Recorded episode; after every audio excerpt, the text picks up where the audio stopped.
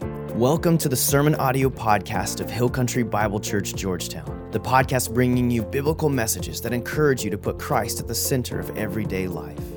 We're here to help you engage in the local church and to invite you into a life that matters through Jesus. If you have any questions about your next step, visit us online at hillcountry.life. And now for today's message. Now, as Grace uh, just mentioned, we are in, actually in the last couple weeks of this series called Extreme Heroes. And if you haven't been with us for a while, uh, we've been looking at some different characters throughout the Old Testament uh, that God used in some pretty extraordinary ways. Uh, but it's with this idea that God wants to use each and every one of us as well. Uh, and how can, we, how can we learn from these different characters? Now, no matter who you are, what your background is, uh, we all kind of want to make a difference in the world around us. We don't really just want to tread water. We want to make a difference in life. And if you believe in Jesus this morning, uh, we, we want to make, we want to have this sense that the world's a little bit more like God wants it to be because we lived here. Isn't that true? We want that. Now, today we're going to be looking at this life of Nehemiah. Uh, and he's a, he's a good uh, model for us to follow because God did uh, use him to make a difference. And again, I believe God wants to use each and every one of us to make a, make a difference. But here's the thing how that looks from one person to the next could be drastically different. So, as we get into this, let me give you a little bit of context uh, on where Nehemiah kind of fits in the scope of uh, the history of Israel. Uh, here's kind of a quick timeline. And we're, we're going to start with Moses, who, uh, as you know, we've been talking about uh, over the last couple weeks. And Moses, he leads Israel out of Egypt and into this promised land um, that God promised them, this holy land, sometime around 1300 BC. And after that, the Israelites kind of occupied this, this land, and there came the time of kings. They were begging for these kings, and it started with Saul. Uh, some of you might be familiar with Saul, and then went to David, and Israel kind of reached its peak. And then after that was Solomon. And from Solomon's time on, it, there was kind of a steady decline. It kind of went downhill from there. And eventually, Israel is pretty much finished off as a nation uh, when the Babylonians come in and around 587 BC. Um, Jerusalem is basically wiped out, and uh, they're scattered in exile across the Babylonian Empire. And uh, eventually, Babylon is taken over by Persia. And that's good news for um, the Israelites because many of them were able to go back to the promised land. But um, that's kind of the setting for where we're at. They're, they're going back to their, their promised land, and things aren't as great as they uh, once were. Let's put it that way. Now, Nehemiah, he lived in Persia, in the, in the capital city of, of Susa, and he's serving in the Persian government as the cupbearer to the king. And it's his job to taste the wine before it's given to the king. Now, this isn't so like to make sure it's a good vintage or anything like that, right? It's to make sure the wine hasn't been poisoned. And so you never have to ask the cupbearer, like, hey, how'd your day go today? All right? If, if he's still alive, things are going pretty good for him. But that begs the question, like, why, why would anybody apply for that job? Why would anybody want that job? And, and here's the thing a cupbearer was more than just a butler type uh, person to the king. He was someone that, that the king trusted, right? He had incredible access to the king, someone who has a lot of access. There, there's at least one instance in ancient history that we see that the cupbearer was the number two position in the entire empire. And so this, this cupbearer had a lot of influence. And so Nehemiah is doing pretty well for himself. He's, he, he's on this successful career path, and his life was going pretty, pretty well until Nehemiah 1 1. And this is what it says there. The words of Nehemiah, Nehemiah son of Hachaliah, in the month of Kislev, in the 20th year, while, while I was in the citadel of Susa, Hanani, one of my brothers, came from Judah with some other men and I questioned them about the Jewish remnant that survived the exile and also about Jerusalem. They said to me, Those who survived the exile and are back in the province are in great trouble and disgrace. The wall of Jerusalem is broken down, and its gates have been burned with fire. And so Nehemiah learns that Jerusalem is in pretty terrible shape. Enemies are surrounding them, and the walls are in ruins, and morale is just kind of kind of in the pits. The part that really concerns Nehemiah in this, in this passage is that this God's dream of redeeming the world, God's plan of, of telling the world that there is a one true holy God and that He loves you and that He wants to redeem and save the world from their sins, that, that plan seems to be at risk here. Right? That whole idea only lives in Israel. No other place has this plan. Israel is kind of the, the caretakers or the stewards of this plan, and that all seems to be at risk. And Nehemiah says in verse 4 When I heard these things, I sat down and wept. Now, what I want to do in walking through this story of Nehemiah is I want to explore some of those things that characterize the life of a difference maker. And the first one is right here this idea of holy discontent. This is a very deep personal response to some area of brokenness in the world. And Pastor Bill Hybels kind of coined this phrase a while back uh, in a book called Holy Discontent. And it's really this moment where our passion and our purpose intersect. It's a motivation toward action that's tempered by the Holy Spirit. Now, Hybels challenges his readers to really consider what is that for you? What is that area and point of holy discontent? And he gives some examples, and pretty noble examples um, that might just be too big to think about, like um, Mother Teresa or Martin Luther King Jr., who devoted their entire lives uh, for justice and dignity for others. But then he highlights some of those that may not that we may not look to quite as, as quickly, like children's ministry volunteers. Like, what is their holy discontent? Isn't that interesting? What is it? And I, I started thinking about this, and maybe, maybe it's they want the kids here to experience church differently than they did growing up. Maybe they didn't have a great experience in church. Or maybe, maybe their brokenness is around abuse and neglect, and they know that their one hour of service on Sunday morning can make an incredible difference in the life of a child. Maybe it's youth ministry. Maybe it's somewhere else. But what is that holy discontent? And once we start figuring that out, we can start fighting for it. And we can make a difference in that area. Now, you know, generally in the heart of a leader, before any, any of that direction, before the, the path that we should be going down, eh, before all those things that need to happen, there's this intense passionate frustration over some area where God's will is not being done on earth. Right? And I, I think of uh, William Wilberforce. He was the guy that kind of led the charge and movement against slavery in England uh, so many years ago. Or, or Millard Fuller, the founder of Habitat for Humanity, whose brokenness was around uh, children who didn't have roofs over their heads.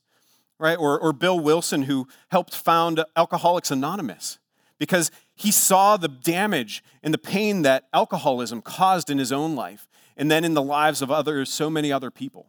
But these men, before they had a vision of what needed to happen, they had a burning sense of outrage over an area of life where God's will wasn't being done. Now, this may seem counterintuitive, Right? But instead of trying to distract themselves or ease kind of their, their sense of discomfort, these, these guys, these individuals would deliberately put themselves in those situations that, that could fuel that fire that was burning in them. So, slavery, homeless people, um, people whose lives have been damaged and destroyed by alcoholism. Like they'd put themselves brighter and brighter and hotter. They would watch it, they'd live it, they'd study it. And that fire would start burning and brighter and brighter and hotter and hotter. That's where difference making often begins. That's a deep sense of holy discontent. And that's where, that's where Nehemiah is right now. Have you ever been struck by that? Now, some, some area of life that just bothers you? Now, some of you are bothered by everything. And that's not what I'm talking about. If you're bothered by everything, you're just cranky, right? but is there some area that gets you kind of by the throat oh, it just bothers you? Is there there's some sense of gnawing, holy discontent? If there is, consider that God might be calling you right into that area to make a difference. Okay? That's what happened here for Nehemiah. And that brings us to the second characteristic of a difference maker. Someone, someone that has a sense of fervent prayer in them. He says in verse 4 I sat down and wept. For some days I mourned and fasted and prayed before the God of heaven. And if you read through the, the book of Nehemiah, you, you'll find that, that most of that first chapter is this beautiful prayer where Nehemiah is just pouring out his heart to God. And he does this mourning and fasting and, and praying, and not just for hours or days or even weeks, but for months. In chapter 2, verse 1, it says, In the month of Nisan, in the 20th year of King Artaxerxes, when wine was brought for him, I took the wine and gave it to the king. Now, something that's not super clear right off the bat uh, is that the month of Nisan is four months after the month of Kislev, which is uh, the first month mentioned in the book. And so Nehemiah spent four months praying before he did anything else. Four months. And I think this is, this is why this is such a powerful detail, because I think most people can be kind of divided into activists and contemplatives right? Activists and contemplatives. And the activists they like want to do something. They have their task list and you better believe that thing is getting done today right? And many of you identify with that.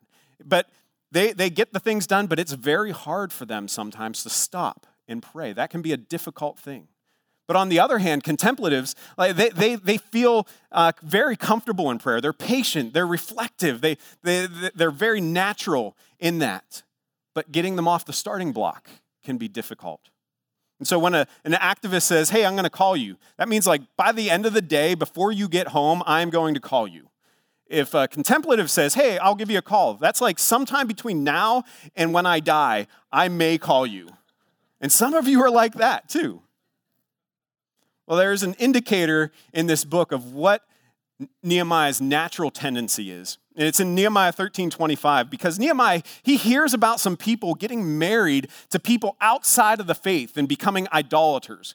And before I read this passage, I am in no way saying this is what we should be doing.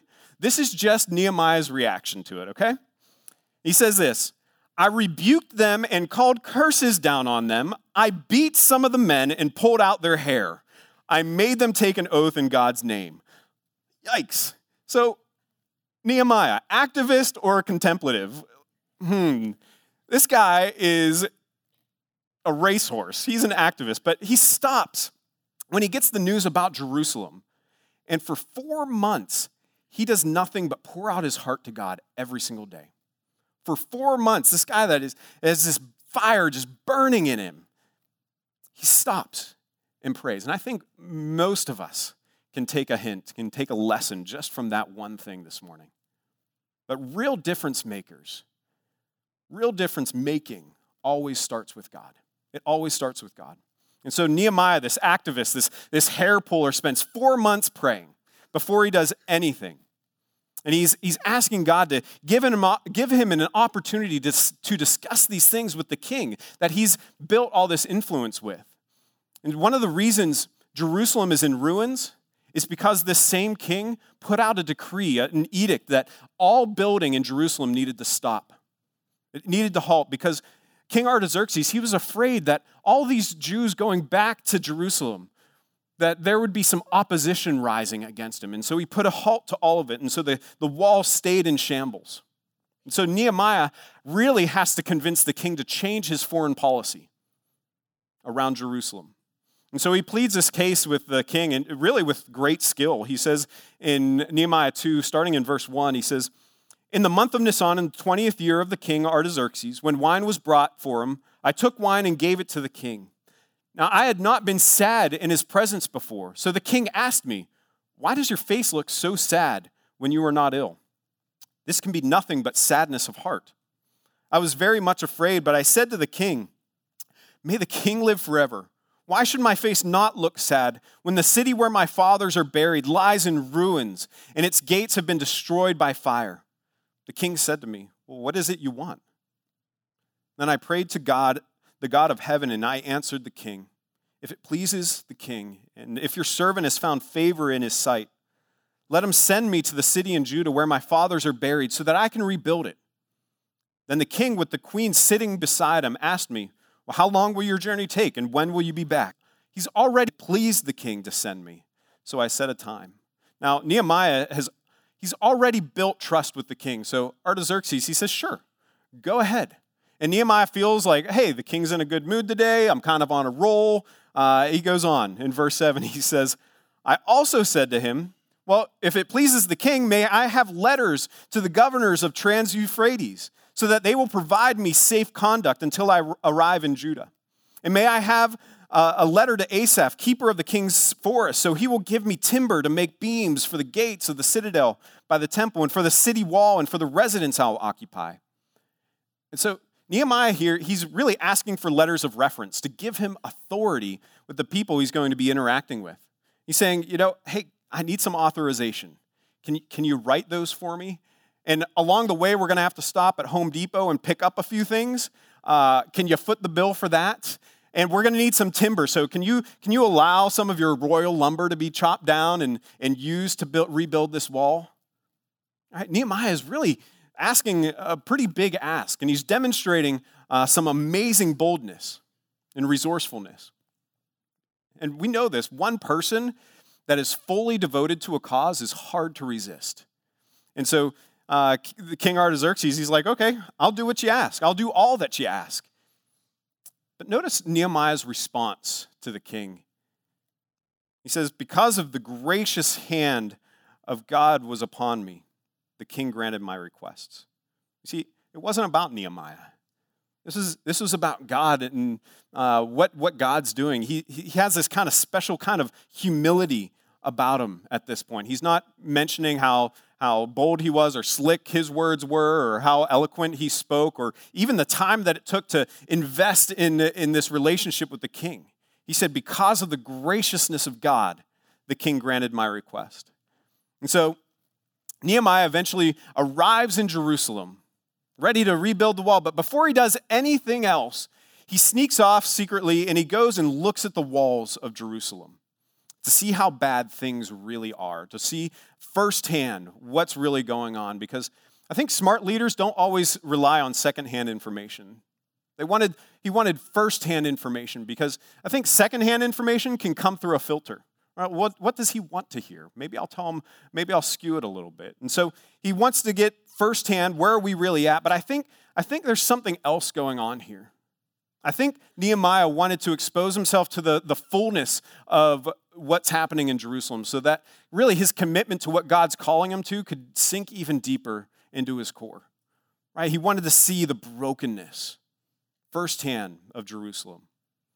And again, I, will say this again. If you, if you are a follower of Christ this morning, there, there will be an area where God uh, gives you a sense of holy discontent. Right? Maybe, maybe it's around poverty. Maybe it's around education. Maybe it's around uh, children or youth or addictions or troubled marriages.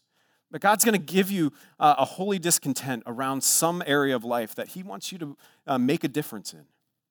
And there's a, there's a tendency in all of us uh, to really respond to anything that's unpleasant or uncomfortable by distancing ourselves from it. Change the channel, uh, medicate so you don't have to feel it, escape from it. But a difference maker really does the opposite. They, they put themselves in that situation where, um, where it's going to get them fired up. And I don't know what area that is for you, but God is calling you to make a difference somewhere. Somewhere to use your time, talents, and, and treasures to make a difference. And so Nehemiah, he goes out and looks at the mess, and now he's ready. He's ready, he's fired up. He pulls leaders together and says uh, to them in Nehemiah uh, verse 2, verse 17, You see the trouble we're in? Do you see? And this, this isn't news to everyone. Everyone knows what, what state the walls are in, but they just, they've gotten used to it. Have you ever wondered why uh, companies in, in retail, like they, they hire secret shoppers to uh, evaluate their customer experience? It's because when we're in an environment uh, long enough, we start not to see things the same way. Fresh eyes see things much more clearly. And so Nehemiah is coming in. Do you see the trouble we're in? Do you see? Right? And Nehemiah, he gathers these guys together. He says, This isn't acceptable. This is absolutely unacceptable. And he casts this vision uh, to these guys in verse 17 and 18. He says, Come, let us rebuild the wall of Jerusalem, and we will no longer be in disgrace. I also told them about the gracious hand of my God upon me and what the king had said to me. See, it, it only takes one person who has this fire and the courage enough to name it. And these guys are, are saying, okay, let's do it. Let's go. In verse 17 or verse 18, they say it says, So they began this good work. Now, that brings us to the third characteristic of a, of a difference maker. The first was holy discontent, second, fervent prayer, and the third one is take action. Difference makers take action. See, most of us, whenever we hear that there's some trouble or brokenness in the world, we, we think, man, that's too bad. Somebody should really do something about that. Somebody should really feed those hungry kids. Somebody should really teach those children about God in church. Somebody, something. Really go to Piedras Negras and, and take care of the families there. Somebody ought to do something. But difference makers, like Nehemiah, they, they actually do something. Nehemiah hears about the trouble, and even though he's living a long way away and living a pretty good life, doing really well for himself, he starts praying to God and he takes a risk and talks to the king. He gets foreign policy changed. And he goes and he gets, he gets uh, the bill written off from the king. And he gets the king to pay for it. And he goes and, and he gets these leaders together and he casts a bold vision. And miracle of miracles, eventually there's a groundbreaking ceremony and they begin the work. And it's all just a piece of cake from there because that's how life works. Wrong. See, in Nehemiah 2:19, when Sanballat the Horonite, Tobiah the Ammonite official, and Geshem the Arab heard about it, they mocked and ridiculed us. What is this you're doing? They asked. Are you rebelling against the king? And see, when they say, What is this you're doing? They're not looking for information. Uh, well, let me tell you what I'm doing. You know, it's an accusation. It's an accusation that Nehemiah's claim to have permission to, to rebuild this wall is a lie. And seven times in the book of Nehemiah, we see this formula, this that work advances, progress is being made, and then comes the phrase, when they heard. When they heard. Some member of opposition hears what Nehemiah is doing, and they start to stir up trouble. And every single advance, Nehemiah's mission uh, is met with opposition. Every single advance. Now, I don't know about you, but I think life shouldn't be that way.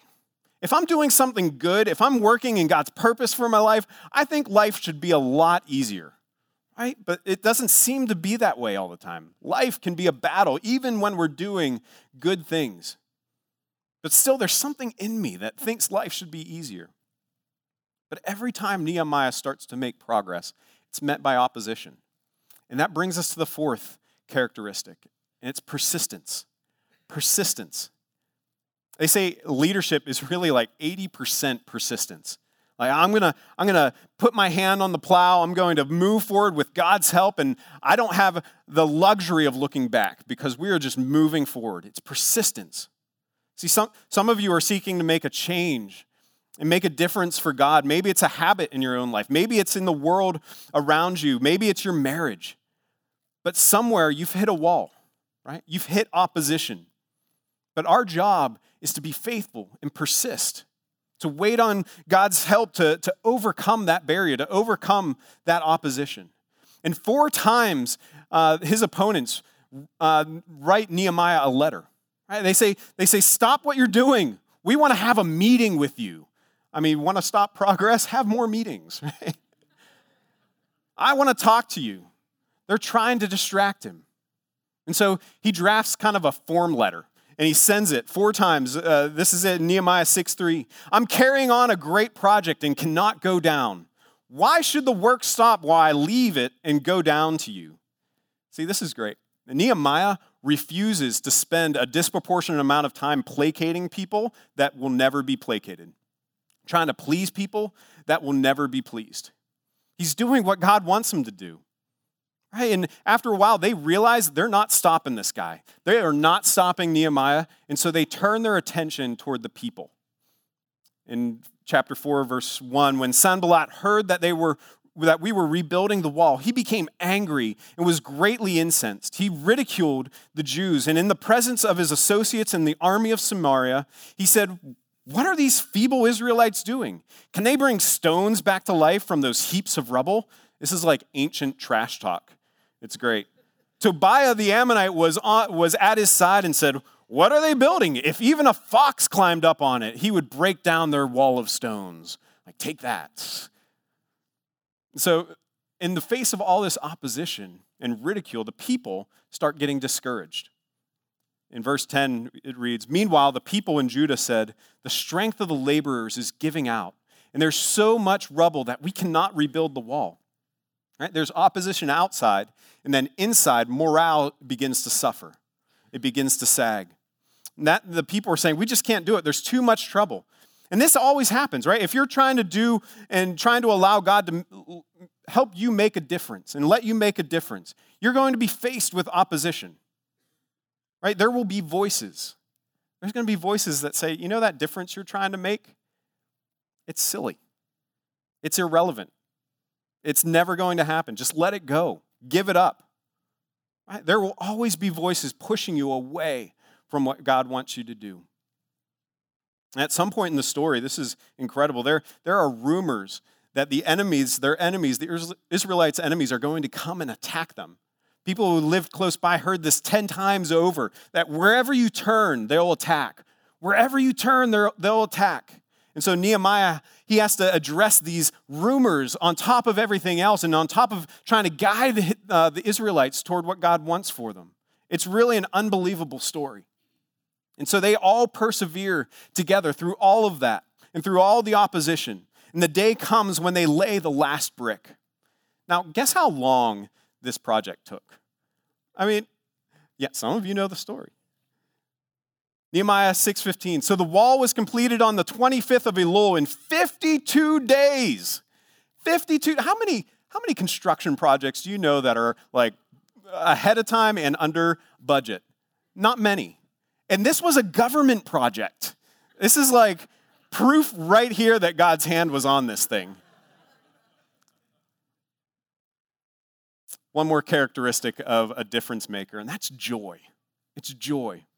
Right, if you read through the end of the book, uh, you'll, you'll see that there is tremendous, tremendous joy in God's people. In Nehemiah 8 3, all the people were so excited that Ezra the priest read from God's word. It says, He read it aloud from daybreak to noon, and all the people listened attentively to the book of the law. People, six hours of preaching, and they were eating it up. I mean, some of you are already sleeping, and it's okay. I'm not judging, but six hours. I love that. Don't you love that? All right. One last passage, eh, Nehemiah 8:10. This is a great verse. Go, go and enjoy choice food and sweet drinks, and send some to those who have nothing prepared. This day is sacred to our Lord. Do not grieve, for the joy of the Lord is your strength. How awesome is that? Right? There's a time for weeping, but it's not right now. And before this story's over, there will be weeping and the people will confess their sins back to God. But, but Nehemiah says now is the time to celebrate our God. Now is the time to celebrate together. So, so go do things that bring you joy. Right? Go, go and eat. Don't eat McDonald's. Go eat some steak, right? Go eat something that brings you joy. Go and drink. Don't drink water. Go drink something that brings you joy. And give some to the people that don't have anything prepared because, because we're all in this community together. We're all in God's community together. So share that.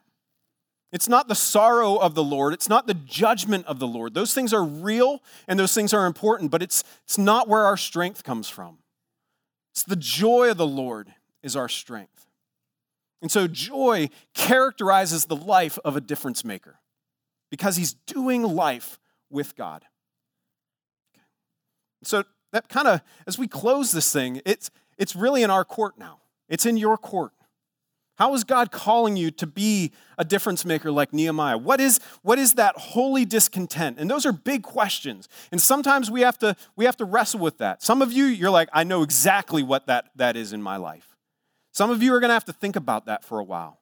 But in what area is, is do you have like this burning desire to see God's will done on earth? And how are you going to use your time, your treasure, your talents to make a difference in that area, in our church, in your community? What is it? And how is it going to happen?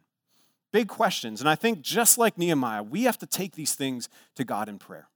So let's pray together. God, I'm, I'm amazed at what you are doing in this church. I'm amazed at how you've brought people together and you've brought such gifted and passionate people together. And you've given us incredible opportunities to make a difference in our church right here and in Georgetown. And we're seeing people come to faith because of what's happening here. But God, I, pray for all of us that you would continue to, to show us what that holy discontent is in our lives, that you would, you would show us the wisdom of bringing all of these things before you in prayer because all difference making starts with you. God, that for the contemplatives, uh, that we would have uh, just a, a passion to get off that starting block and to move forward with your Holy Spirit in the purpose that you've set before us. God, I, I pray that in the face of opposition, because it's going to happen, that you would help us to be persistent. And that in the midst of all of it, God, we can find our strength in your joy, not in anything else. God, we want to be used by you. We want to make a difference for you because we love you. And life is better with you. God, we pray this all in your Son, Jesus' name. Amen.